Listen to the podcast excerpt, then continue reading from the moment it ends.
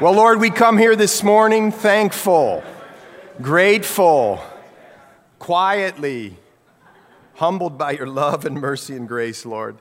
And that while we were yet sinners, whoa, you, you sent your Son for us. So, Lord, here as we uh, read your word and study your word, Lord, uh, may it be more than just knowledge. May it be a time of knowing you in the way you want us to know you, the right way, and not something that we conjure up in our minds or think about. We just ask that you'd bless our time in Jesus' name.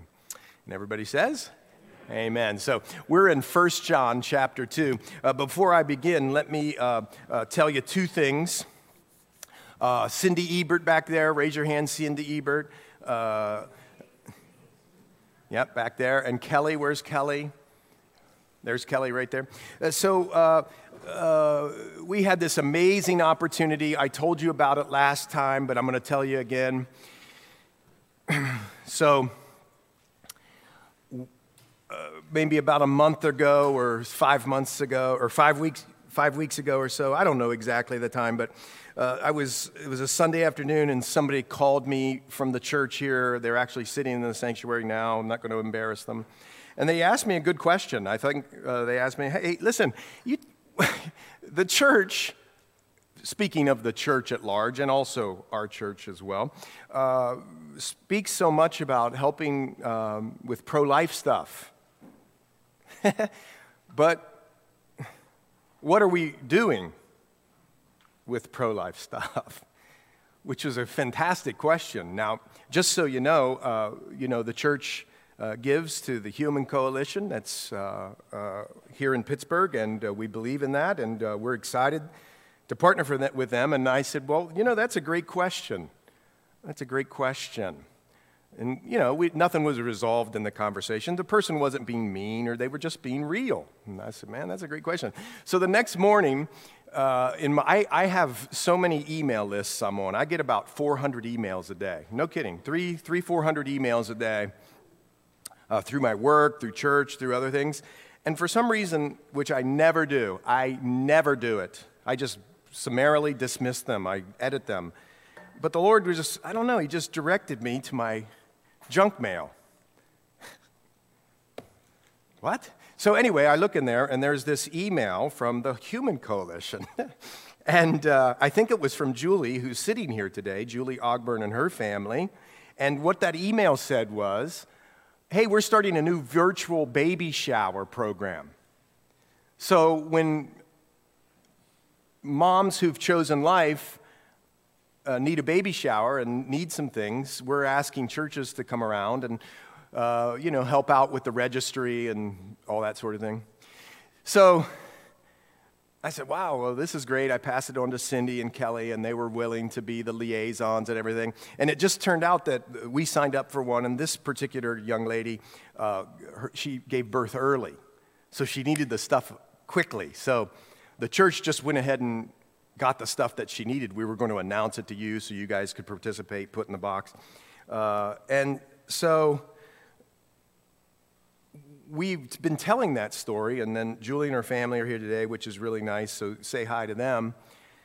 But then also uh, this morning, somebody told me that somebody who was watching online uh, was convicted about this and wants to, because they don't even live in Pittsburgh, uh, wants to send money to the church, so we'll give it to the Human Coalition. And I said, well, that's cool, but they could send it straight there, so we'll see what they do. But here's the point is uh, what we're going to talk about here today is not just uh, talking the talk, but living out what Jesus has for us, right? So, anyway, I'm glad they're here. Uh, we're still doing that we, we've asked them over at the Human Coalition if they could, and they're putting us on the wait list. How about we'll, we'll, we'll take some more young ladies who are, need baby showers, right? We'd do that, right?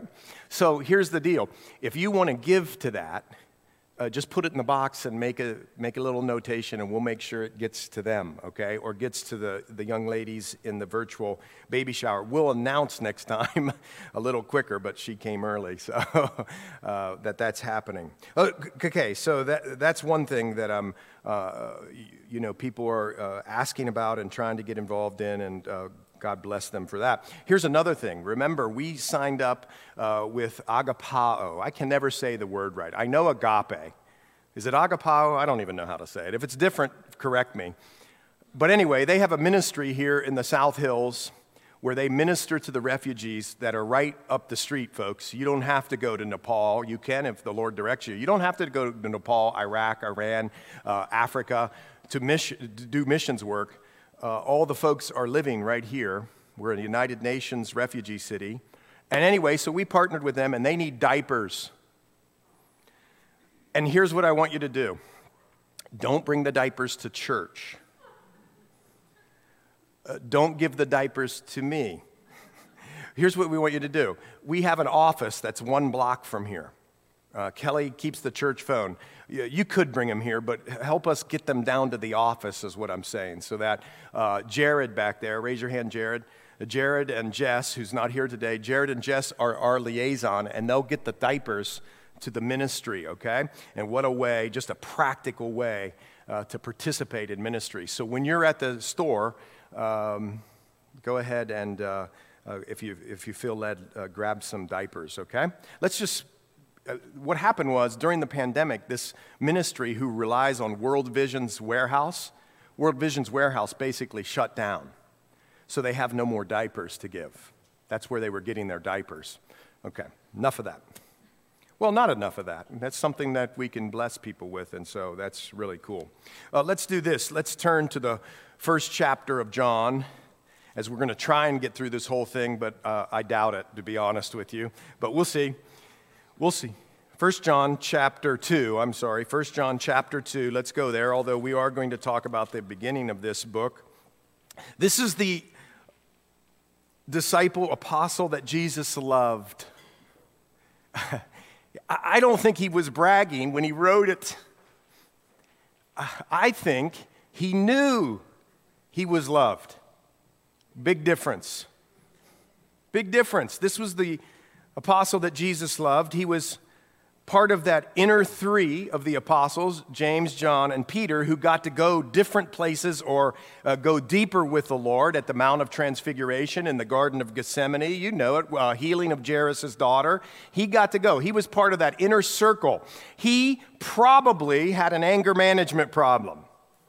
That's how we say it today, but an anger uh, problem. He was a, a sinner like we're sinners because he was called, remember this, the son or one of the sons of thunder. And yet, isn't it amazing? After he hung out with Jesus for three years and didn't just hang out, he, he knew he was dead and resurrected, he became the apostle of love for all time. The one who had an anger problem was transformed into the apostle of love. And what he's about ready to tell us in this chapter makes all the difference in the world. You see, in um, the book of John, not his letters that he's writing, he, remember he wrote five books the book of John, a gospel, and then he wrote 1st, 2nd, and 3rd John, and then he wrote the book of Revelation, five books. In his gospel, remember, he said uh, things like this uh, uh, if you have the Son, you're free indeed, remember? And you read that, don't you read that? And you're like, wow. I, I, don't know. Maybe you're just uh, tinkering or coming to Christianity or uh, ex- uh, exploring the claims of Christ or whatever. But when I read that in John 8, I think it is, when I read that in John 8, that, that, that, that part about freedom, my ears go like that. I just go, what? Because, see, we love freedom. When we hear freedom, we love it. We love to be free. The problem is the world has the wrong idea of freedom. The, the, the world's idea of freedom is no restraints, nobody telling me what to do, uh, live like hell, and reap the benefits of it. and that's how I want to live. And I don't want anybody to tell me where to be and what to do and how to do it. And today, if you'll examine the claims with me, if you'll hang in there, if you'll really start to examine what uh, John, through the Holy Spirit, is saying, listen to this. This is where you find true freedom for the soul. I'm talking freedom from discouragement. I'm talking freedom from striving. I'm talking freedom. Is, have you ever had a quote unquote problem like anger management. And 15, 20 years down the road, you say, I just can't solve it. There's freedom from that in this, in Him. This is it. This is the core. This is what makes Christianity Christianity.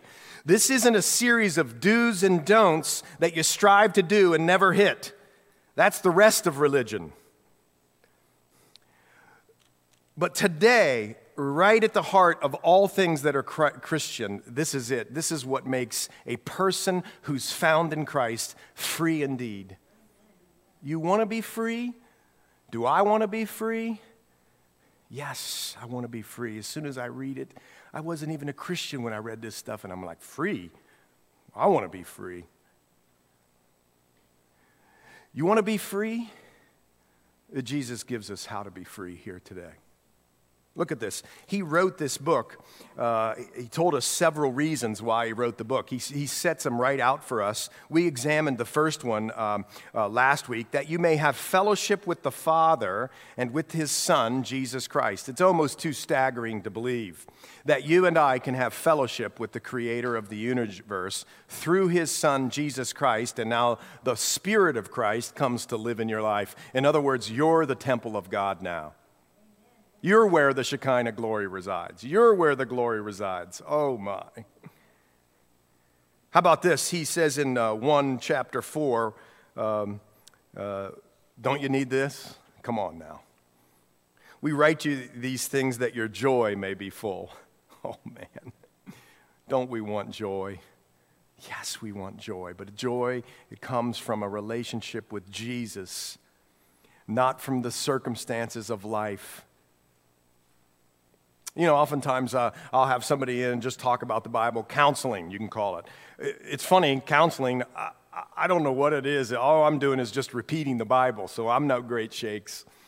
I'm just repeating the Bible. But I, will have somebody come in and I'll say, Well, how'd it go this week? I always ask that question. I do it on purpose. I'm doing it for a purpose. And the reason is, is I'll hear somebody say, Well, oh, you know, well, you know, my dog ate my homework, or, you know, no, I got my homework done successfully. That, that was wonderful. And then, you hear this dreaded word, but. But then the next night, the dog ate my homework, and I really wasn't feeling so great about it. And then I'll say something like this typically. So tell me, what you've just told me there, how much of that has to do with your relationship with Christ? Zero. Those are just circumstances that all of us are going to go through. Dog, you're going to get your homework done. It's going to be in on time. That's going to be fantastic. Dog's going to eat your homework sometimes, right? And if you want to have an up and down life with no joy, live like that. Because, you know, tomorrow, folks, I got news for you. You're probably, many of you, you're going to go to work or you're going to go to a, some extracurricular place. And there's going to be circumstances in your work or your extracurriculars or with your friends that are going to be in the toilet. They just are. We live in this kind of world. So if you're basing your joy on your circumstances, you're going to boom, you're going to be like a yo yo, up and down and up and down. But if you're basing it on the person and work of Jesus Christ, oh, you have a solid foundation. The Bible tells us, He gives us, look at this, grace in which we stand. It's the grace of God through the Son, Jesus Christ, that makes us stable. Perfect love casts out fear, which means what's God doing for you? Perfectly when He sends His Son, Jesus Christ. He's creating a safe space for you. But it's in the person and work of Christ, not circumstances. Your joy may be full. We talked about that last week. Well, listen to this. this is another reason.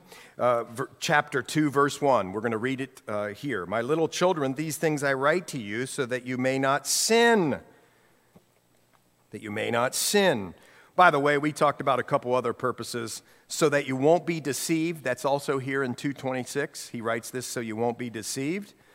And another stated purpose, and probably, you know, the ultimate stated purpose is in 513. It says, These things I've written to you who believe in the name of the Son of God. Listen, listen, listen, that you may know that you have eternal life and that you may continue to believe in the name of the Son of God. He wants believers to know the assurance of their salvation, and He wants you to know if you're not a believer, if you've never surrendered your life to Jesus Christ, you can know that you have eternal life. So here we go.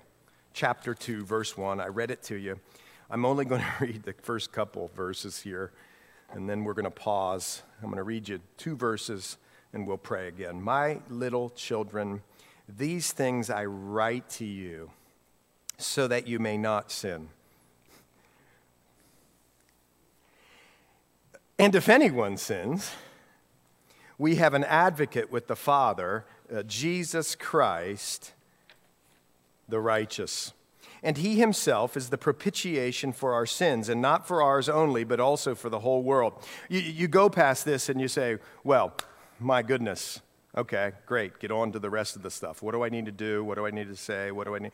Okay, if you miss the first two verses, you're going to miss the whole thing.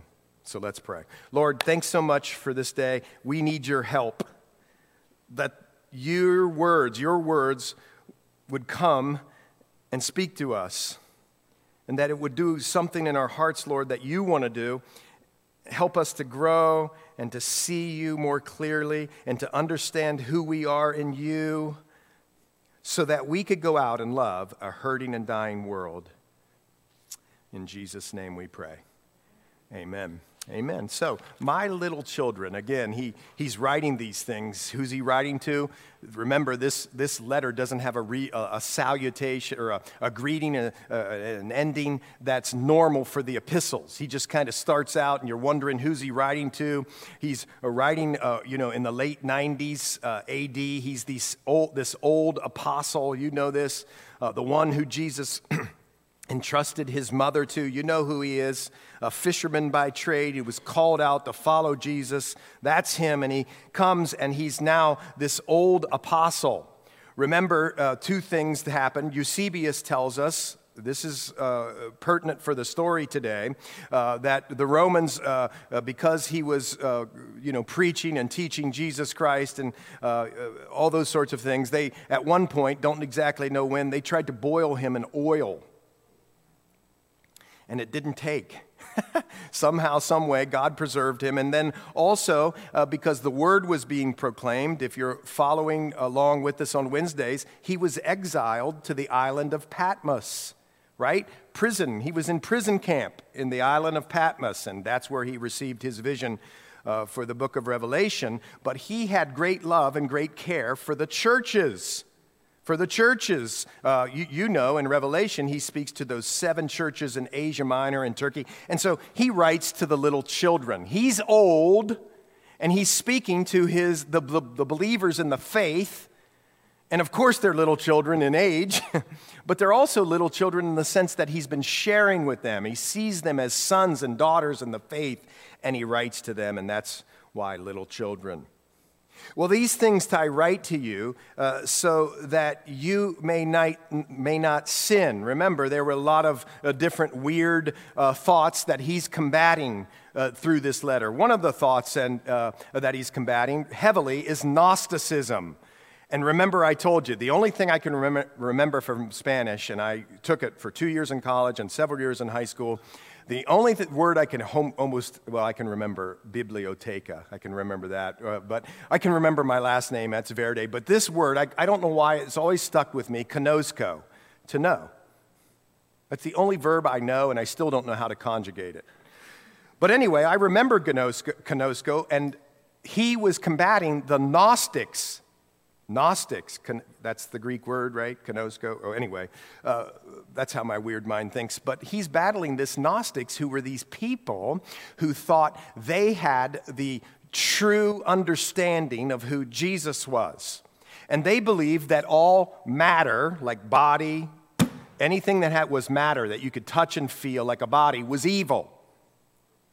But there was this part of man and women that you could, uh, you know, really get in tune with the creator of the universe, and you could be really ultra spiritual if uh, uh, you, uh, you know, spent enough time and understood it correctly. And they saw Jesus sort of as an emanation that was like uh, the ladder up into from heaven, like would take the messages from men and give them to God, and then get the messages from God and take it to man. And they sort of saw him as uh, some sort of emanation. And the higher they went in their spirituality, the more and more that they were uh, uh privy to the truth and that God would reveal something to them. And so you know this since they saw evil or matter as evil, they went one of two ways. There was one of two camps. One camp was licentiousness do whatever you want with your body, it doesn't matter.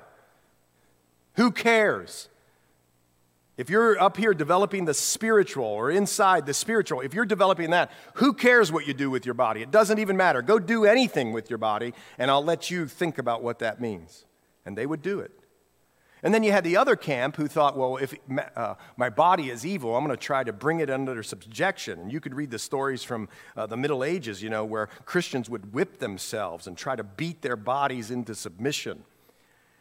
And this doctrine would have a real uh, um, uh, polarizing effect even within the church because people within the church believed this. They didn't have a right understanding of who Jesus is and was. They didn't have a right understanding. It was real polarizing because, you know, oh, well, you know, man, I've attained this higher level of spirituality, and I basically can do with what I want with my body, and I don't see what you're doing over there beating your body. That's stupid. I mean, I, I know that it, uh, the body's evil, and, right? And it would create this class of people within the church, spiritual people who have it all together, even though they don't look like they have it all together because their life doesn't say it has it all. You, you get it? And it was polarizing. It was very divisive. And he's combating this, and he does it in the first chapter. He says, That which I've heard, seen, touched, you know all that. And he says uh, that if you walk in the light, listen, you'll have fellowship with him and with God, walking in the light. And he talks about how destructive sin is in chapter one. He says, You know, if you have uh, verse 6 if we say that we have fellowship with him but we walk in darkness you know we walk in darkness like we come to church or we go to our ex, you know soccer games hockey games uh, you know we're in the supermarket and we, we, we hide the darkness from people we're not living transparently, but we're hiding the darkness. We're not uh, true uh, about who we are. Oh, hey, brother, you know, I'll pray for you, uh, kind of talk. And you know darn well, you're like, well, they ain't praying for me you know, that person who's hiding, they're, they're, they're hiding it amongst the fellowship, even, even though, uh, you know, maybe they're not saying it, but, the, but they're hiding it. They, the Bible says you're a liar and you don't practice the truth. And then it says, but if you walk in the light as he is in the light, then we have fellowship with one another. You just live a transparent life. Well, I'm a sinner. That, that, that healthy, idea of who you are based on what the Bible says. I'm a sinner, I, and I know it. and, and when somebody approaches you and say, you know, the way you think about such and such is really off base. You know, when somebody comes to you, you know what we ought to be saying? you don't know the half of it. If you knew what was going on in here, we say stuff like this Who are you to tell me what to do? Who are you to talk to me? That's how Americans are. But see, here it's saying just be transparent. Now, listen, I'm not saying too much information, folks. You don't have to tell me all the nitty gritty details, okay? I can get the message. But, but here, just living a transparent life, because if not, listen, the blood, uh, because the blood of Jesus Christ does cleanse you from all sin. But if you say you have no sin, sin, which m- makes us be dishonest with each other, look at this makes us be dishonest with ourselves. We can start hiding it so long we even believe that we're not sinners or something we're doing is not sin. You get it? It's insidious. That's what sin is. And it's leading to death. And then it can even get so bad as we hide it amongst each other, we deceive ourselves that we can even call God a liar. We make him a liar, verse 10, with our lives. If you say you're not a sinner, you, you're, you're calling God a liar. If you're saying it here today, either you've surrendered your life to Christ uh, previously and you are acting as if something in your life, well, you know, uh, come on. Come, come on, I need my phone for work. Oh, really? Well, let's look at the history on that phone. Oh, come on. Uh, you know, my boss calls me on my phone. Okay, let's, well, let's look at the history. Well, you know, let's not get too carried away here. So, so, so there's people within the church who are hiding it, but also, folks, if you're saying you have not sinned, if you're sitting here today and you've never surrendered your life to Christ, and you're saying, Well, I'm not so bad. That's what I used to say before I became a Christian. I'm not so bad. I smile. I come from a nice family. I went to a nice college. He's worse than I am, I would say. Things like that. If we're saying that, listen to what the Bible says. If we say that we have not sinned, we make him a liar and his word is not in us. So, what John is encouraging us to is being transparent and confessing our sin. You get it? And then, oh, by the way, the Bible says, folks here, mature Christians, uh, believers, confess your sins one to another.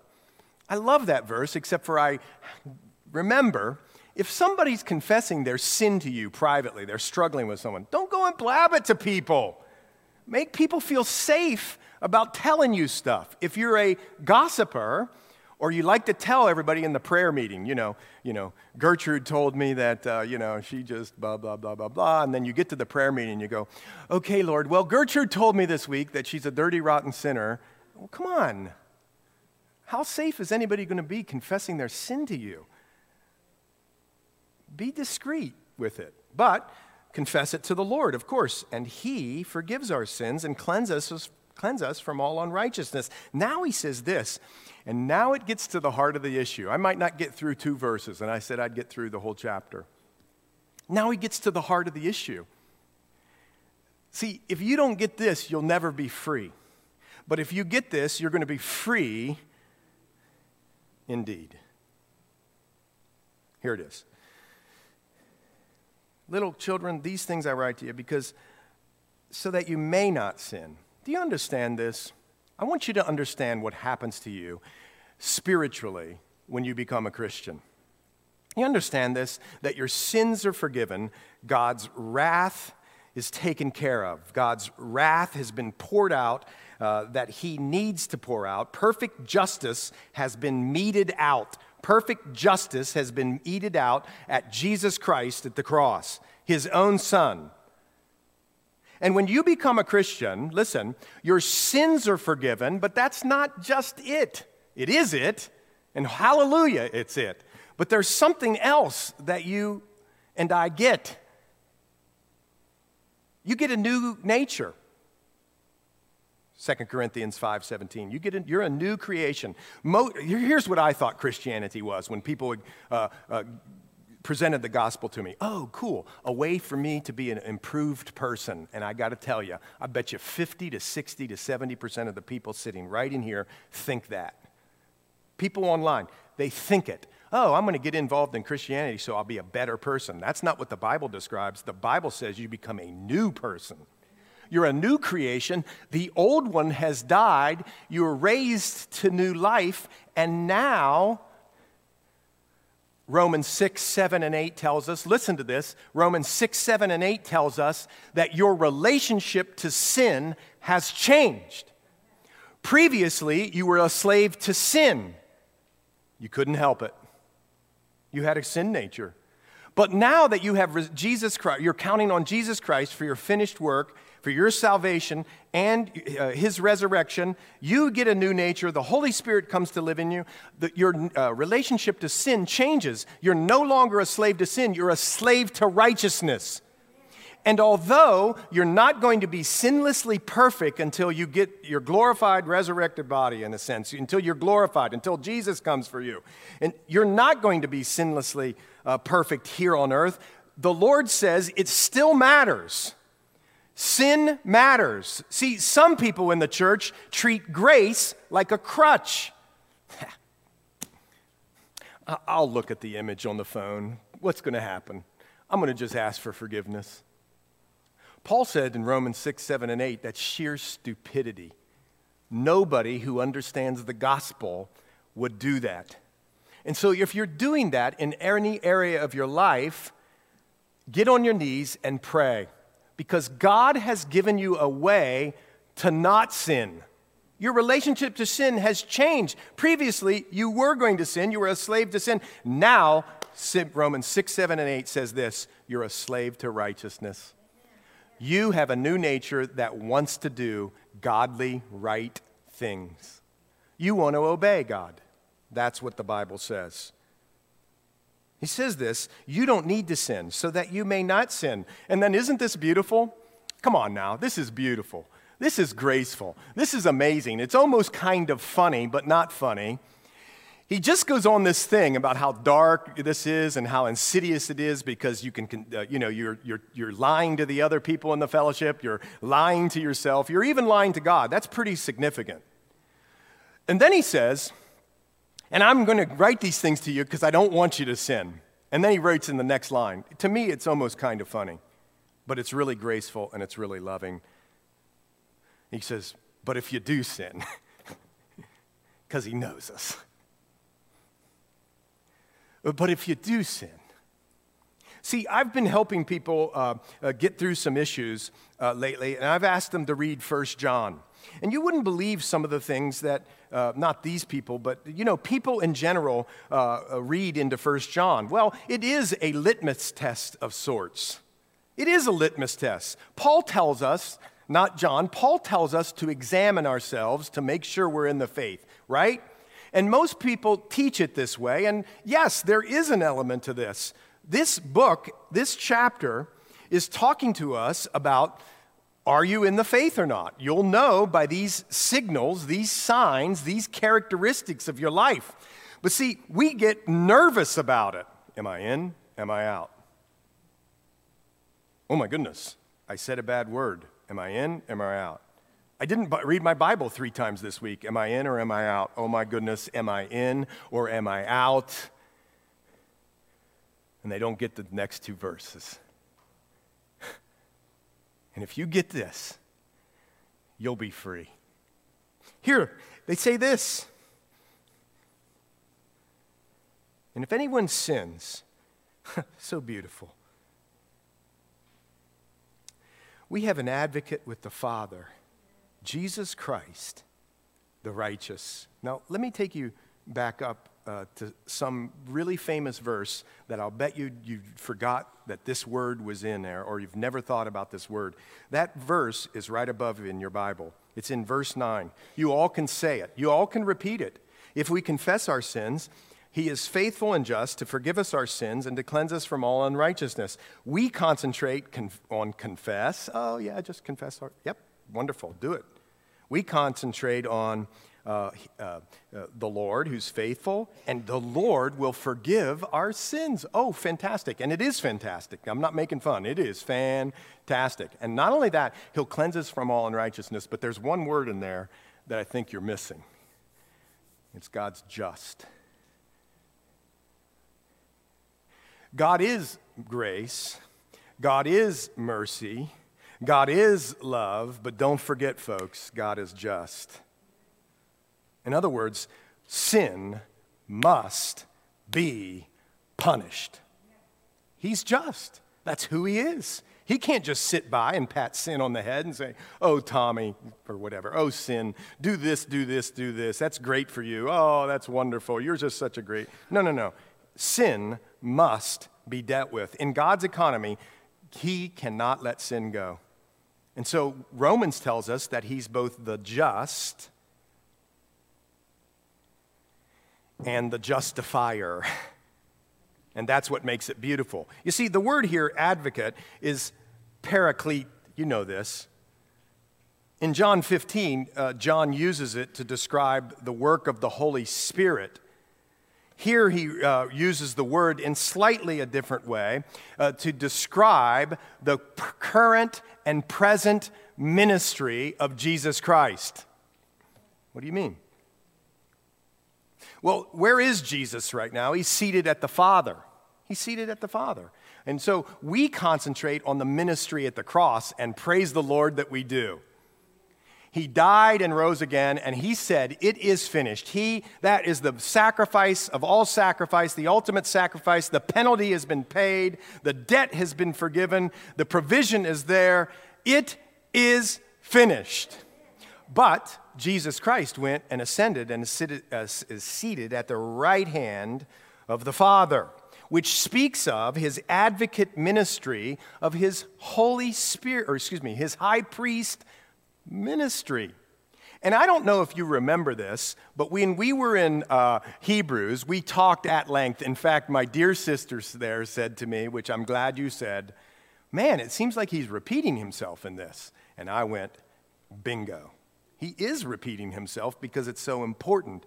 There's this high priestly ministry. Listen to this now. Folks here who are reading First John and are feeling, am I in or am I out? I want you to just tune in right here. Here's Jesus Christ, his current ministry, as he says that he is our advocate before the Father. That word is that helpmate, that one that comes alongside, puts your, you know, comes alongside you, but it's also a word that's used for a lawyer, the one who stands up with you. Now, if you've never been in a courtroom, folks, it's tense. I've been there. I'm not saying it because I'm bragging, I'm just saying it because that's what I do for a living. I'm a lawyer. So if you've never stood up with somebody in a courtroom in a criminal uh, hearing and you're the, the attorney and all eyes are on you to help this poor soul either in jail or out of jail, well, it's tense. Here, though, the Lord does it efforts, effortlessly uh, because of what he's accomplished. It wasn't effortlessly, it was a great effort. It took his life. But now he sits in heaven and he is the advocate with the Father. We have an advocate with the Father. Listen to this Jesus Christ the righteous. Okay, now I got to unpack this a little bit. I got several thoughts on this. So if you'll just hang in, what we'll do is we're going to go to all the thoughts in my mind because I don't write them down, I'm not that organized. And then we're going to come back and tie it all together. You okay with that? Here's one thought. See, um, uh, uh, an advocate is one who represents somebody kind of like, you know, by proxy or agency. Like uh, if you were, uh, you know, sick and you couldn't make the hearing, you called the judge's office and you said, well, I have an attorney, and he'll stand there and he's free to do what? He talks on behalf of me, right? So, in a kind of a way, just in a human way, if I win, he or she wins. You get what I'm saying? If I prevail in court, he or, uh, he or she wins. In other words, uh, uh, you know, this one uh, who I am, the advocate, is an official relationship. Uh, so whatever I win or I get or whatever comes of the hearing, they get. You understand it? Okay, so uh, that's what an advocate is. And see, you love this ministry when it comes to the cross, don't you? Don't you love this ministry when it comes to the cross? This one, who, by the way, was perfectly righteous. He was fully man, he was fully God, he was perfectly righteous. He had to have been. He had to fulfill the righteous requirements of the law and, listen to this, even take what the law would dish out if you violated it. And the, what the law would dish out if you violated it was death. He even took the sting out of the penalty of breaking the law. So here he is, he fulfills the perfect righteous requirements of the law. It actually says in here that he's the advocate who's righteous. You, you guys hold with me, because when I get around to your neck of the woods, this is going to make every difference in the world to you. I think.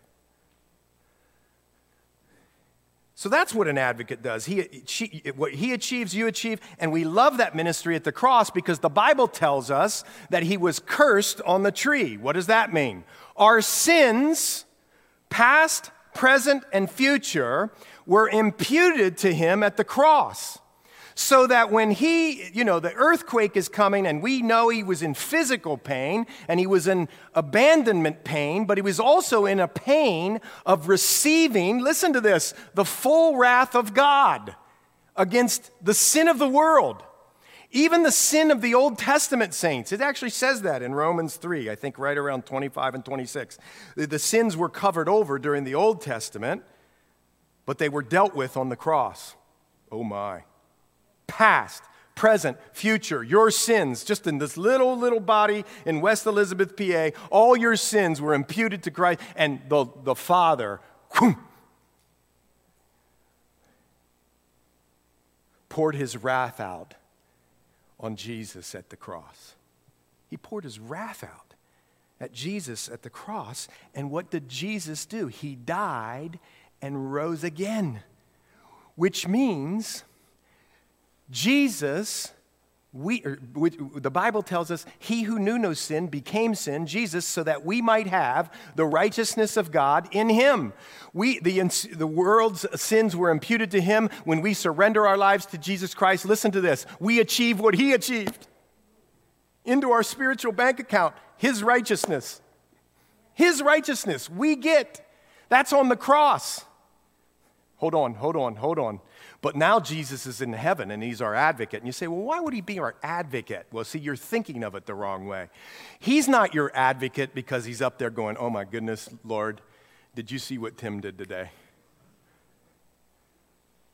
Lord, Tim needs mercy. Help him from that. See, all of us, I bet you 99% of us think that's the ministry of what Jesus is doing in heaven. That ain't it. you know what the ministry in heaven is? He's just showing the Lord, my blood was sufficient. I died and rose again. The blood, the blood. Listen to this. And now the Father sees you not just as forgiven, which is what you got on the cross, but also as righteous. Are you catching that? We live like we think the Lord is pleading our case. Oh my gosh, did you see what Tim did? Did you see it, Lord? Hold off. That's not what he's doing. He's saying, Tim is found in me. And the Lord says, I see him as perfectly righteous. See, if you know that, that that's the present ministry of the Holy Spirit. By the way, this is talked about in Hebrews 7. If you know that, if you know that and you believe that, see, you're going to read 1 John in a way different way. you are going to treat it as a litmus test, but you're not going to treat it as a litmus test that you must obey out of fear. Hold on. Don't, don't nod off on this. But you're going to understand that you get uh, forgiveness. And now, because of the blood of Christ, his representation, listen to this, his representation of heaven of you, the Lord sees you as perfectly righteous. That's our advocate. See, that does everything for you. That does everything for you. You're no longer worrying, am I in? Am I out? Am I in? Am I out? You know Psalm 103:12 that says, as far as the east is from the west, that's where he's taken our sins and he remembers them no more. Hebrews 8:12. In other words, God's taken our sins past the vanishing points on the horizon where we can't even see. So he's taken it that way because why? Because Christ's sacrifice was sufficient. And if you're up there saying, Am I in or am I out or am I in or am I out? Listen, you don't understand the gospel. Because the gospel says, we get his, or he took our sins, we get his righteousness. He represented us, in a sense, at the cross. He represents us now in heaven. He is our advocate, the ultimate defense attorney, right? Isn't that beautiful? And so now, when you start to understand these glories of heaven, these glories that are set down in the Bible, by the way, there's no religion in the world that talks this way. You know what the other religions say? When we get to the next verse, we have an advocate with the Father, Jesus Christ, the righteousness. Jesus is up there saying, Lord, your justice is beautiful, and you poured it out on me and I represent Tim to you, and you see Tim as righteous. You know what the next verse says? And, and, and, how the world thinks about the next verse, he himself is the propitiation for our sins, not only for ours only, or not for ours only, but also for the whole world. Boy, that's interesting. Uh, I'm not sure uh, limited atonement folks uh, can deal with that one. Jesus Christ made provision for the whole world, folks. The whole world. I didn't say it. The Holy Spirit said it through 1 John. Through he made atonement for the whole world. And what is propitiation? First of all, just from a definition standpoint, I had to look it up, and I read a lot. I forgot what this word means, but many of you will know it. Propitious. Forget the Bible. What does propitious mean? It means to bring into favor. so when you see this fancy word here, don't get scared. It means to bring into favor. Don't you want to be in favor with God? Of course you do. Well, listen, to the pagan world, you know what atonement meant for them? Listen, oh, it meant, like, like we used to live in Hawaii, and the first weekend we were there, this was so awesome. Why they entrusted us, I have no idea. We flew over to the big island of Hawaii, my wife and I. We, got a, we rented a big van, and we took all the University of Hawaii football players down to the local, massive, humongous volcano. It's so big, you, you don't see any silly cone. There's no cone. It's so big, it's just, you're like, where's the cone? There is no cone. I mean, it's humongous. And we take him down to, um, what's the name of that place? Anyway, we take them down to the big, uh, the uh, volcano down on the big island of Hawaii, okay? And uh, we get down there, and uh, we're with all the football players, and we hardly know them. We just moved there, and now I'm an assistant coach, and, you know, she's along for the, you know, helping me out, and we're being the chaperones over on the big island. So we drive down to the national park. It's that one you see on TV all the time where the lava's still flowing up and under the ocean, and it's just, I mean, smokes everywhere. And we get to this place, and no kidding, I kid you not, there's this police tape.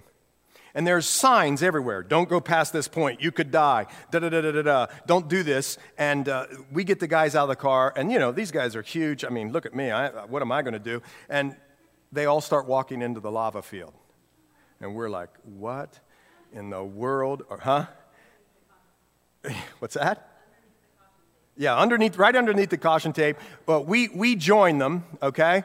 And, and we turn around. Would you, could you believe it? Could you hardly believe it? We turn around, and here comes a park ranger. And I'm thinking to myself, oh my gosh, I have got my dream job. I've been on the job one month, and I'm fired, right? So we get there, and the ranger gets out. And I mean, Jan and I are like whispering, like, oh my gosh, we're toast. We're, we're to get it. And he like pulls up the caution tape and he sees all our gear, you know, Hawaii football stuff, and he walks in there and he's like, "Hey, how you guys doing? You want to know anything about the volcano and stuff like that?" I know it was really weird. Okay, so that, yeah, they're taking pictures with them and the whole shooting match. Well, anyway, that really doesn't have much to do with the sermon except for this. In in olden times, right, in pagan times, do you know this? Many believed that that volcano was operated, was at the control or at the mercy of the gods. And when they did something wrong, it would erupt and pour out on their cities. And then what would they have to do? What would they have to do? To make the gods not angry anymore, they would have to make some sort of sacrifice. And you've all seen the Indiana Jones ones, and I'll just leave it at that, right? And they would have to make some sort of sacrifice. What were they doing? To appease the gods. Look at this. I want you to see this. This is kind of like that word. This is kind of like that word, propitiation. P- propitiation means a sacrifice. Listen to this. You're going to want to know this. A sacrifice that bears God's wrath so that God becomes propitious or favorably disposed towards us. You get it? But let me tell you the difference between the volcano and this. Do you see that the offended party is angry in my volcano situation? The offended party is angry. Now, watch. The people or persons who did the offending, the offensive people, had to actually bring the sacrifice to appease the God. That ain't this. Yes, God's wrath, his justice, must be meted out, poured out on sin. But watch this. This is Christianity. Here it comes. But he himself came out of heaven. The offended one sacrificed his son so that you and I don't have to. You get it? And there's Christianity in a nutshell. Right? It's not a nutshell. It's the awe inspiring, everything there is of Christianity. The one who's been offended made the move towards reconciliation by sending his son. In fact, in Isaiah, it says that it pleased the Father to bruise the Son, which should tell you something about yourself, and that's you really matter.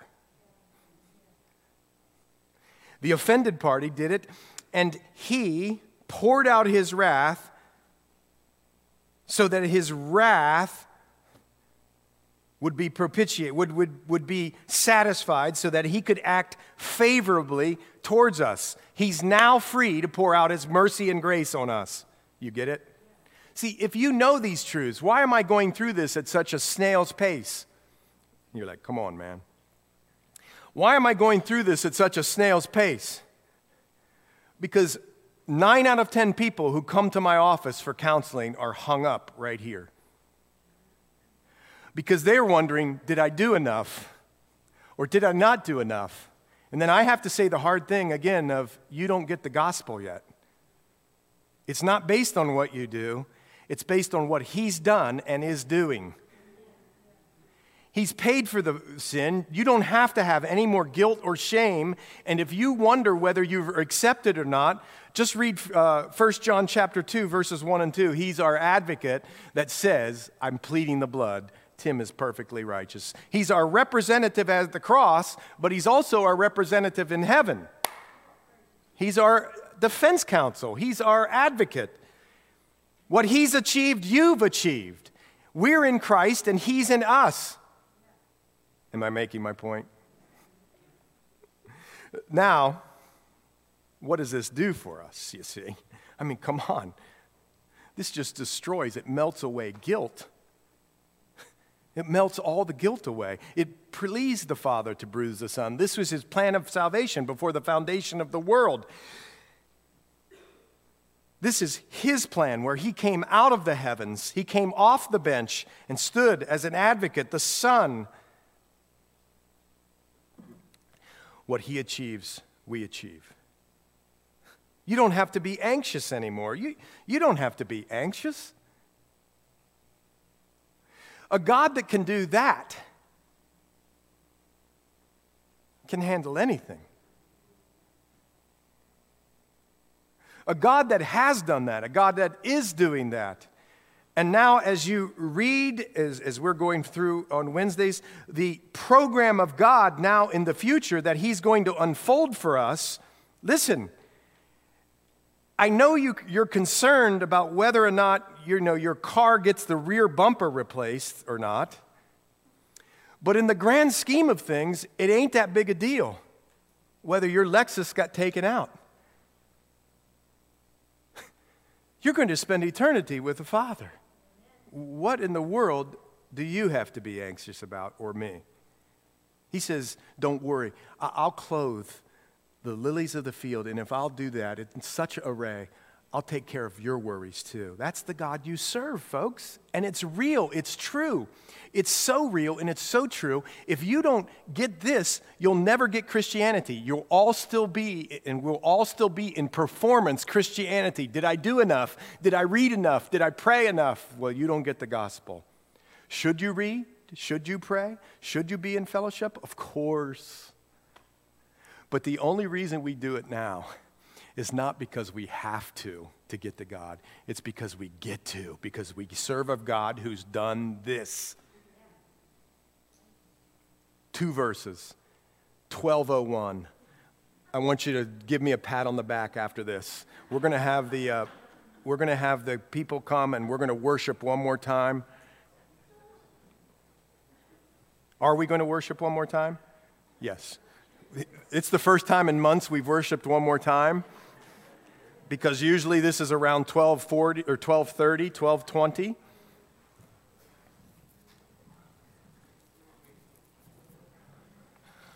I can think of no more important piece of scripture for Americans today.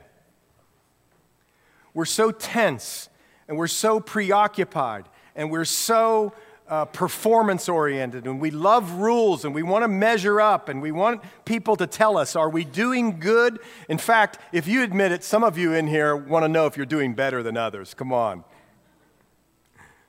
But that's not the gospel. The gospel is He's done it all. And He represents you in heaven now. Let's pray. Well, Lord, thank you so much uh, for this morning and for these words.